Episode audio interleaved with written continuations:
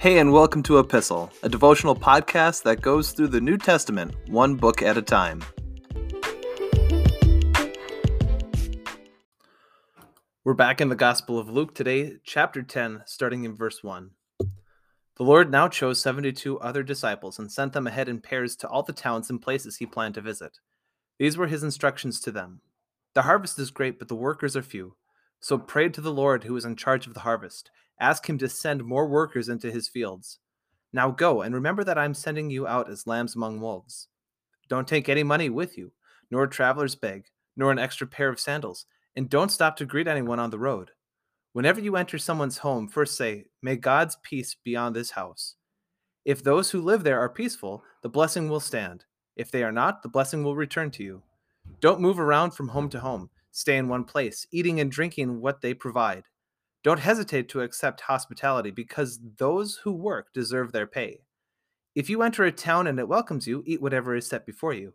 Heal the sick, and tell them, "The kingdom of God is near to you now." But if a town refuses to welcome you, go out into its streets and say, "We wipe even the dust of your town from our feet to show that we have abandoned you to your fate. And know this, the kingdom of God is near."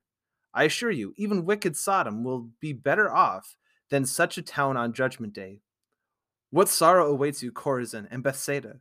For if the miracles I did in you had been done in wicked Tyre and Sidon, their people would have repented of their sins long ago, clothing themselves in burlap and throwing ashes on their heads to show their remorse. Yes, Tyre and Sidon will be better off on Judgment Day than you.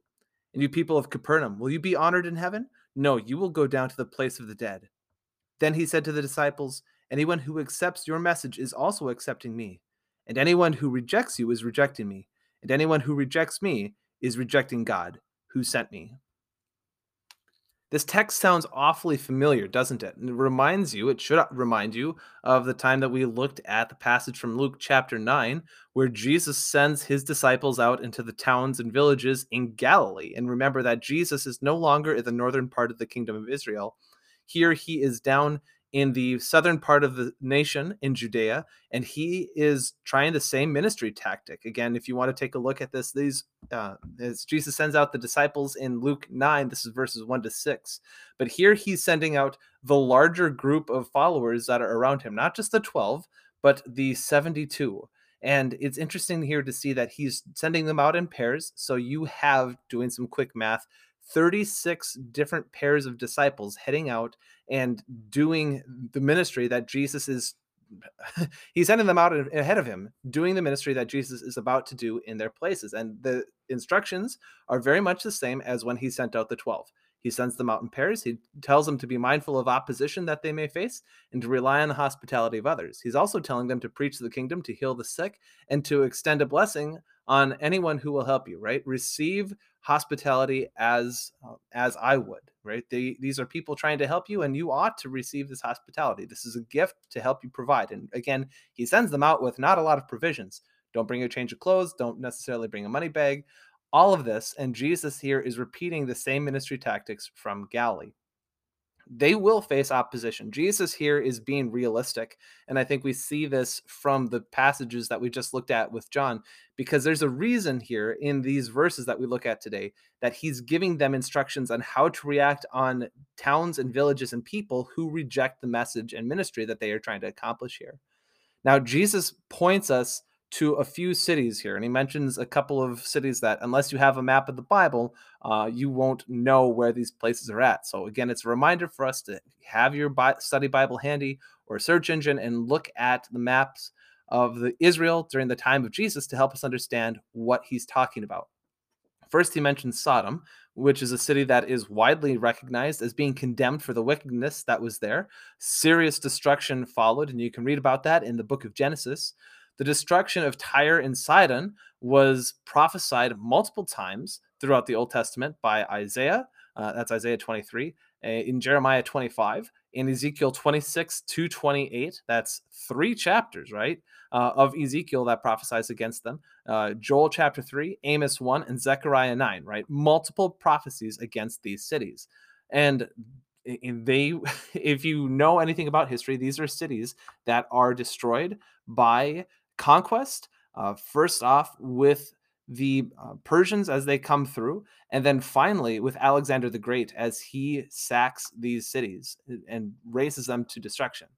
Now, Jesus here is not speaking in anger against these unrepentant cities. He is speaking in sorrow and making a statement of fact. You rejected the message of God, and this is the consequence. This is what happens when you reject this message. He's not speaking about different layers or levels of punishment, right? He's not saying that there's different extents. Like if you're a worse person, somehow you're rotting in the lowest pit of hell. Hell is it. Hell is as bad as it gets, and hell is what you get when you reject the message, which is what Jesus is getting at here. They are going to be punished for the rejection of the message. What Jesus here is saying, though, is that these cities that faced destruction and had severe consequences for their sins, if they had the message of Jesus, they would have turned and they would have repented.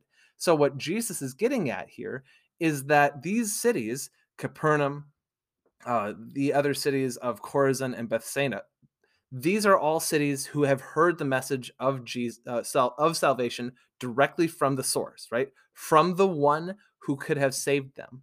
This is their fault of missing this message, of the messenger, of the one who could actually save them. The people of Chorazin, Bethsaida, and Capernaum will realize who they missed, but on that day it will be too late, which is why Jesus is saying, woe to you, right? He's not condemning them yet. He is here to save them.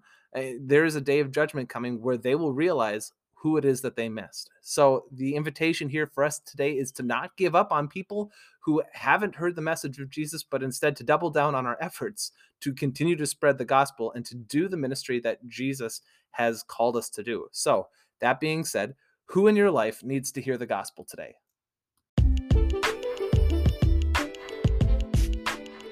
Thanks for listening to Epistle. You can find, follow, and give feedback on our Instagram page at @E_Pistle.